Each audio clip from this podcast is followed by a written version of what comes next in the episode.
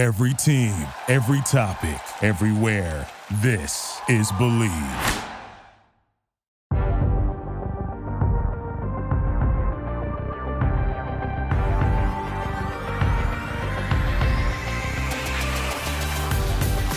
Yo, yo, yo, what's going on, everybody? Welcome back to the Talent Factor podcast. It's your boys Damian Parson, Keith Sanchez. Keith, we got a very special guest on the show this evening, man. Super Bowl champion, two Pro Bowls, you know, a, a, a tone setter at safety with the Broncos, with the Browns. We got TJ Ward. TJ, what's going on, man? What's going on, fellas? Glad to be here. Thanks for having me. For sure, for Oh, sure. We man. appreciate the time. Glad to have you, man. You last of a dying breed, man. As far as those safeties that are playing the box and just true enforcers and deliver big blows, man. So it's great to speak to you, man. And you are, you know, unsung hero of that Denver Bronco defense. So man, excited to get to talk some ball with you for sure. Man, I appreciate it, man. I appreciate the love. And so, um, so you know, one of the main things, right? That you know, one of the main things we want to talk to you about is that transition for you from playing in the NFL to, well, I don't know, I'm not sure of how many listeners know, but you run your own sports agency, Players Above Sports Group. What was the transition like for you? Uh, it was a slow transition. It wasn't immediate because, you know, my last year in Tampa was, um, whew, I think it was 18, and I was a free agent the next year. Um, no, I had a decent season in Tampa, so I didn't think it'd be no problem getting picked up the next year. You know, I knew I wasn't gonna get the big contract just because of the way it ended in Tampa, but you know, my caliber of play since I've been in the league, you know, the player I am, the person I am, the teammate I am, I didn't think for one second that I wouldn't get picked up right away, let alone for two Right. years. Like, so it was a slow transition. I was out the league for a year, didn't get a workout, didn't get a building. Like, it was so abrupt. It was obviously something was going on. You know, it was something above my head. Um, the second year came. Uh, I got a try. I think I got a workout with Jacksonville. They didn't end up signing me. Um, and then my third year out, I'm getting ready to retire, like turn my papers in. I'm like, I'm done. It's been two years. I get a call from the Cardinals. I go down and work out with them. I was on practice squad for about three weeks to a month. I think this was around the time they had lost their safeties, Budda Baker and um, Thompson, I believe. So they were Oh. down like three safeties. So I came in. Um, they got healthy, you know, faster than expected. So I didn't get, you know, to play in the game. But um, it was just great being there. Great, you know, having that one last little time in the team and in the locker room. And then after that, I, um, you know, I was comfortable, you know, going to the next step, knowing that if I didn't get called within the next two weeks, I was going to retire regardless. So Right. that happened. So I retired, and you know, I watched the season play out, and kind of trying to figure out where I was going to go. You know, what I wanted to do, and you know, I know I wanted to stay in the football realm. You know, I wanted to stay in this in this industry just because you know I've been in this industry since I was eight years old. I know it like the back of my hand. So you know, you don't study to be an engineer your whole life and then get to 35 and start doing something else, right? So Right. you know, I, I want to help, you know, the guys coming behind me. Um, I thought I didn't you know career wise, uh, I think physically and you know what I've done, I, I pretty much I think kind of maximized my potential. Know, I don't think you, you know and ever fully maximize the full potential, but I did very well in the league. And um, business wise, career wise, track wise, planning wise, I think um, the people around me could have did a lot better job helping me, you know, do that and helping me transition from team to team, helping me prepare for signing with a free agent or you know the things that come with um, changing cities, changing teams, what you look for in the next team that you're going to. You know, a lot of those. It's not always about you know who who offers the most money. You know that that may sometimes come the year after. You know, Right. you just want to be in the best situation for you to excel, and that's what I want to do for these players, man. I, I've been through it. I've had great advice and help, and I've had not so so good advice and help. So um, it's all about maximizing your potential, man. This is a business of getting everything out of yourself you can in this limited amount of time, and making sure that you know you're in a position to propel yourself for life after football while you're playing, not just when you finish. So um, that's pretty much why I started it, man. And I, I have my partners that have been in the business for 10 plus years and they've been a part of organizations and companies that, you know, weren't solid in, you know, giving their due respect and, in what they've earned by what they produce. And um, I think it's important to have a player's perspective in this business because I don't believe any of these agents have played on the teams. You know, you have a few ex players. They haven't been in locker rooms. They haven't been in training rooms. They haven't been walking around cafeterias, talking to, you know, front office guys on the daily, talking to coaches, position coaches. They can't help you navigate through that. And um, that's what I want to do. And that's what I'm doing with my players. So this no, is our man. first year running up. We got some rookies coming in this class. So I'm very excited. And, you know, we've been working really hard. So I'm very excited and looking forward to the future of what we're going to do. Yeah, now I think that's pretty cool, man. And you also start to see you're starting to see that change just amongst players having a voice, right? Just as far as them speaking out more now. Um, you know, we had the ESPN 30 for 30 situation where they talked about, you know, just all of these agents, quote unquote, financial managers, and how they took millions and millions of dollars for players and had no penalty whatsoever. It was just getting them to sign on a dotted line. So um, I wanted to ask you if you had any example for yourself, you know, something was like, hey, I wish I could have done that better. Or just example where once you had knowledge, you're like, okay, I was able to kind of work that situation better and, you know, kind of um, maneuver in that situation. Honestly, a lot of these dudes are predators. Like they know we come from backgrounds where we're not aware of, you know, where we're going. You know, our parents, most of them didn't go to college. You know, my right. parents both graduated college, but I'm few of the guys in the locker room, uh, if that. A lot of guys are the first people in their family to go to college. So they, they they they they prey off your ignorance until you get to a certain level when you know what you're doing, and then you kind of see them disappear or dwindle off. Like my first financial advisor, he put me in some crazy policy because he was getting, um, he was getting uh, percentage off of what you know I came in with. So yeah. I lost like three hundred, six hundred thousand dollars my rookie contract.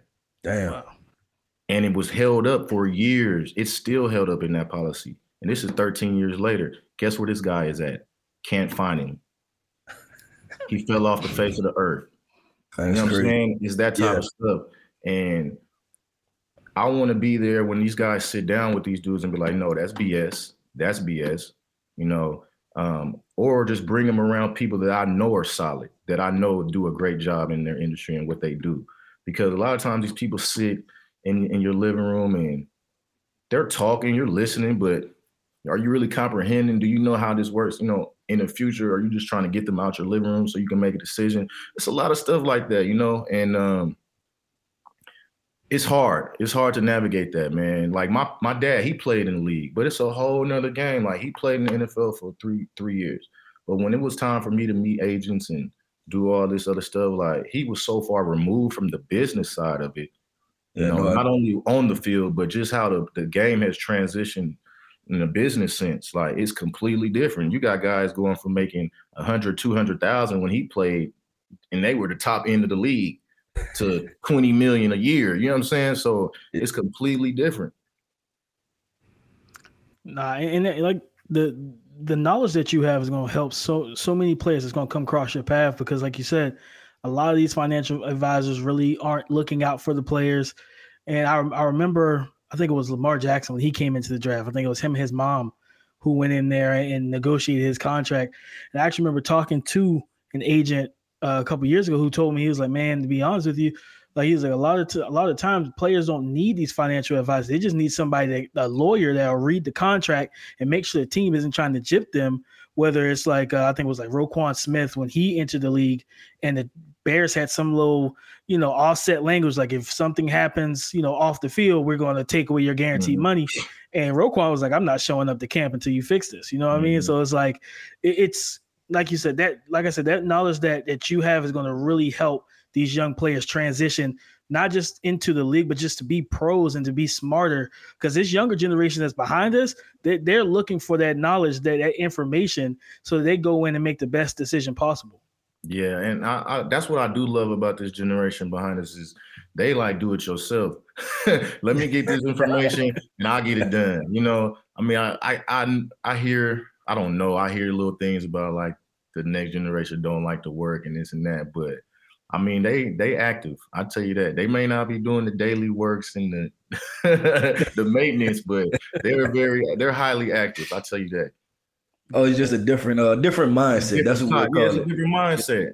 Yeah, different mindset.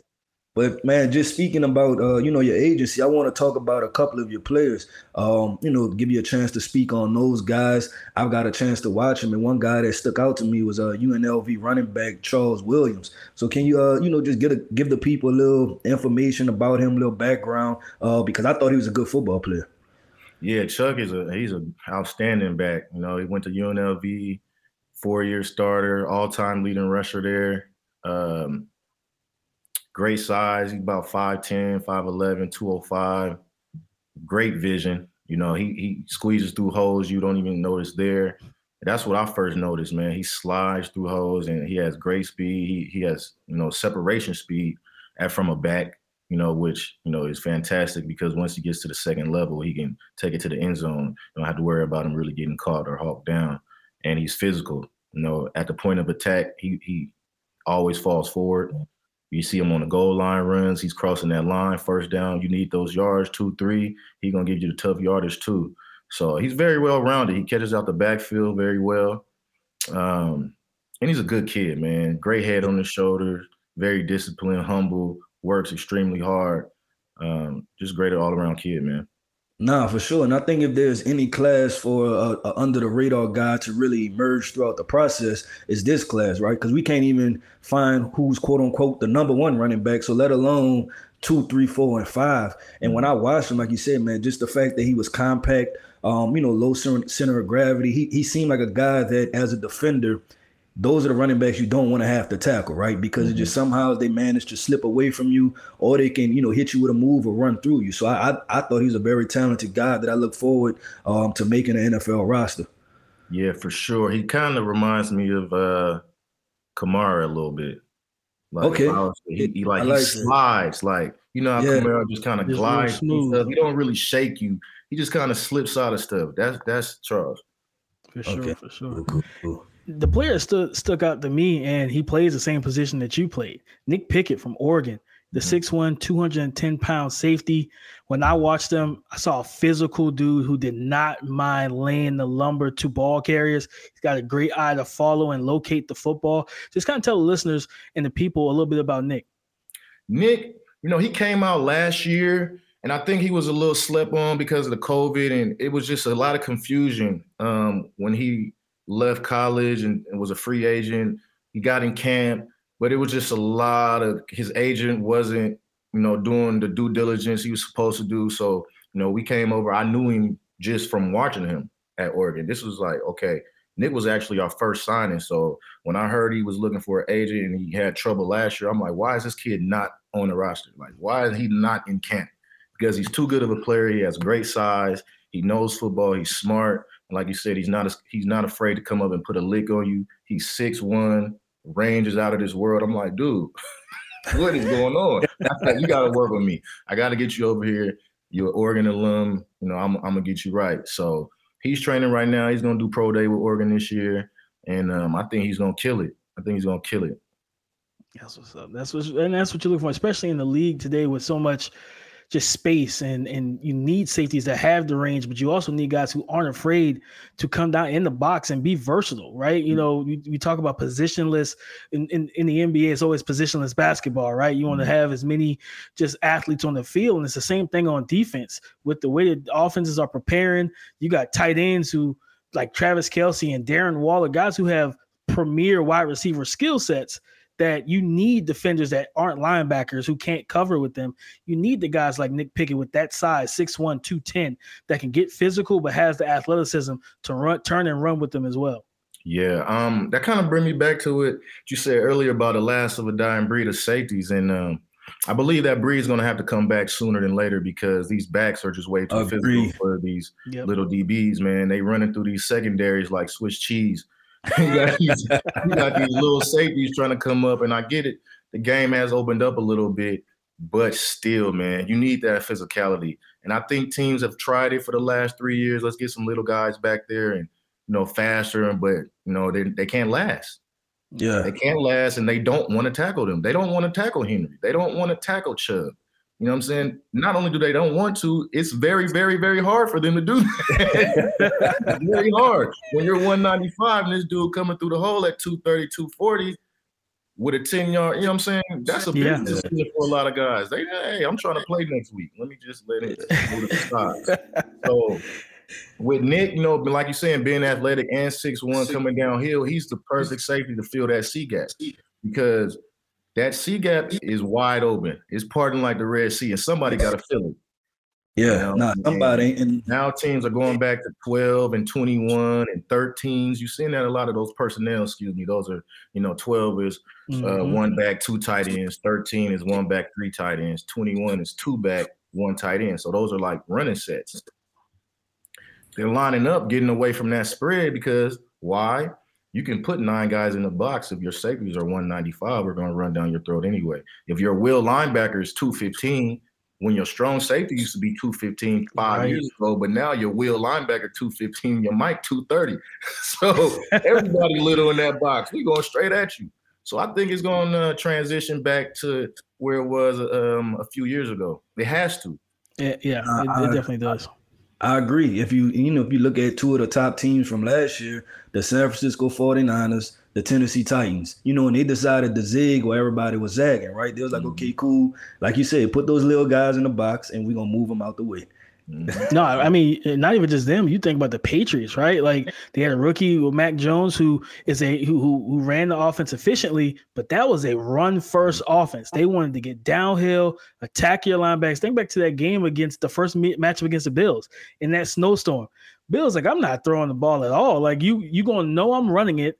Now your small front is gonna have to stop me, and they had no, they had no answer whatsoever. That physicality, and as you as you point out, TJ, the smaller these these front seven guys get, right? Everybody wants the athletic, twitchy ends, but a lot of those guys don't hold up on the edge to set the edge against the run game. So it's like, okay, how do I take how do I take you out of the game? You're not gonna get 40 chances to get to my quarterback. I'm gonna let my tight ends and my linemen lean forward on you, drain your legs out as we run the ball 30 times today. And it's like the, the NFL, like you said, the, those hard hitting safeties those physical tone setters that's going to smack some of these running backs in the mouth, they have to come back. Because if not, like while everybody's trying to spread it out and pass it, teams are they're going to be teams like the Patriots, like the Titans, like San Francisco is going to say, you know what, cool. While you got this reduced size front seven, we're going to run the ball 35 times for 200 yards. We're going to control the clock, keep mm-hmm. your quarterback on the sideline, and we're going to walk out of here 17 to 7. Yeah, exactly. And that's what, you know, the Bengals did. You know, you had Joe. They was they had Joe, and I forgot the other back's name. That's how they beat the Chiefs. Yep. Toting the ball. You know, they had a couple big plays, but you run the ball, you play defense. Pat Mahomes sitting on the sideline. You can't score if you're sitting on the sideline. So um, I always believe in the front of you know, I, everybody I always say this every time, but you run the ball and play defense, you're gonna be in the NFC championship. AFC Championship, going to this in position to be in the Super Bowl because you know once you get in the playoffs, it gets cold, ugly, and very physical. And that want to, it leaves a lot of guys, man. That one attacker when that cold, it leaves a lot of guys. I don't want to do this. so, well, man, I think physicality, you know, it wins every time. That's and that's facts. So I mean, you've done a lot in your career and you know that that 2015. I just want you to kind of take us, you know, through that 2015 championship run with the Broncos. What was it like? Because that was almost that was kind of a that was an odd year, you know, offensively. Like your team was led by you and, and Von Miller and Marcus Ware in that defense. What was it like going through that whole season? You had Peyton start off kind of rough, and then Brock Osweiler uh, took over when Peyton got hurt. Then Peyton came back, and it was just like, but the one constant, the one thing that didn't change. Shout out to uh, CJ Anderson. That was one of my yeah. favorite, probably most underrated backs in football. He was a big part of that offense when uh, Kubiak said, "Okay, We've done enough of that pistol stuff. Let's get to running the ball, that wide zone. Let's attack these defenses. But what was kind of the mindset for you guys defensively, knowing that you didn't have that prototypical Peyton Manning led offense? Oh man, that season was a roller coaster. That was probably the most up and down season. Like thinking you're gonna be top and then maybe not make the playoffs to winning the division, having home field. Like, uh, every game was like we won at the end of the game. Like every game that year was a last second win, uh, overtime, something. From the first game, I was suspended, so I didn't play the first game. We played Baltimore. We picked the ball off in our end zone. D. Stu picked it off to win the game. Baltimore was going in to score, and we got an interception. Won that game. The next week, we played Minnesota, I believe, and uh, I think I got a game-winning sack. I think Bridgewater was going. They were going in to kick a field goal. I got a strip sack. We recovered. Kansas City. We went to Kansas City. OT. Uh, B Marsh knocks the ball off. They got the ball going down to probably kick a field goal if they make it in field goal range. Roby picks it up, scores. We win. Like it was like eight to ten games like that all year, and it was crazy because at one point we were like, when Peyton had got hurt and I think Brock was coming in, we were, I want to say, not going to make the playoffs or something like that. And then we won a game, and then New England lost, and we ended up with home field advantage. So, you know, once we got in the once we got in the tournament, we knew it was bad for teams. Like we we got three games. it's gonna be hard to beat us for three games because we were just so polished and focused. It was like we take one game at a time, can't nobody beat us, especially on defense, because you're not you can't score. So that was our exact mindset. Like if it comes to the end, Peyton's gonna have a game winning drive. B Mac gonna kick the field goal and win it, or we're gonna make a play on defense and win it. And that's what happened, man. Pittsburgh first playoff game, they were going in to score. We made a play, fumble, recovered it, game over. New England, uh, in an AFC Championship game, it was OT. They were going in to score. We intercepted it. Game over. I mean, it was man. Now that I'm like even going through the games right now, I didn't even realize how like high octane that season was. Like, man, we could have easily have been four and twelve. You know what I'm saying? Right. like, football is crazy, man. That's why it's so beautiful. Facts.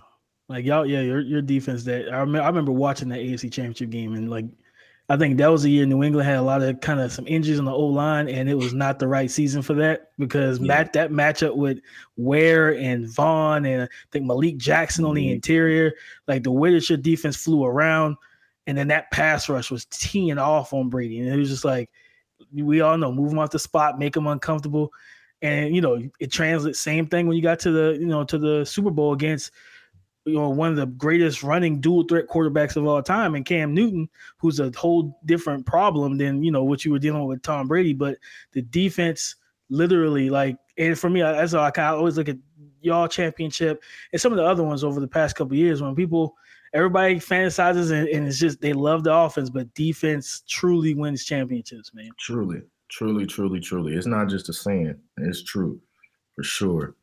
Um yeah but Keith, you got anything else for uh, for TJ? Nah, man. I just wanted to tell you I, I, appreciate you, man. Not only for coming on this podcast, but what you're doing for the players. Um, I, you know, I've worked in college football, so I've seen the inner workings, right? Just how it goes, and you know, they manipulate situations. So you just being a former player that's essentially giving back, right? You you know, even though it's not monetary, it's information, and that's the number one thing. So, man, proud to see a you know a brother like you, you know, be able to kind of switch hats. You know, you go from the helmet, now you got to put the suit on and the tie, and uh, you know, do it do it in an intelligent way and, and, and represent uh, players and you know just people like us in, in a positive manner. So I, I definitely appreciate it, man. Man, no doubt, man. That's that's the biggest thing is wanting to give back and help. You know.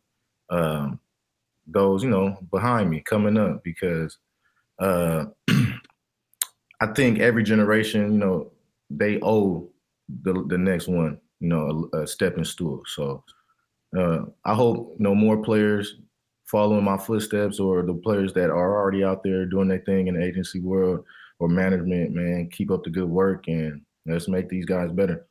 Oh yeah, for sure. And I know about uh Charles Williams. So look, I'm gonna be pounding the table for him. For sure, for sure. yeah, man. Continue continue to be a, a trailblazer, bro. Like you know, especially for for us and for our community, we we need people in these positions, like like he said, to give that information, to teach that and give that knowledge to these young this young generation that's come behind us. So definitely appreciate you. Keep up the hard work, man. No doubt, man. You guys too. Great show, man. I appreciate you having me. Yes, sir. Yes, sir. Well, guys, that's Damian. I'm Damian Parson, Keith Sanchez with TJ Ward. This is the Talent Factor. We appreciate you guys for joining us. And Keith, what's our slogan? The talent is always the factor, baby. Talent yes. first.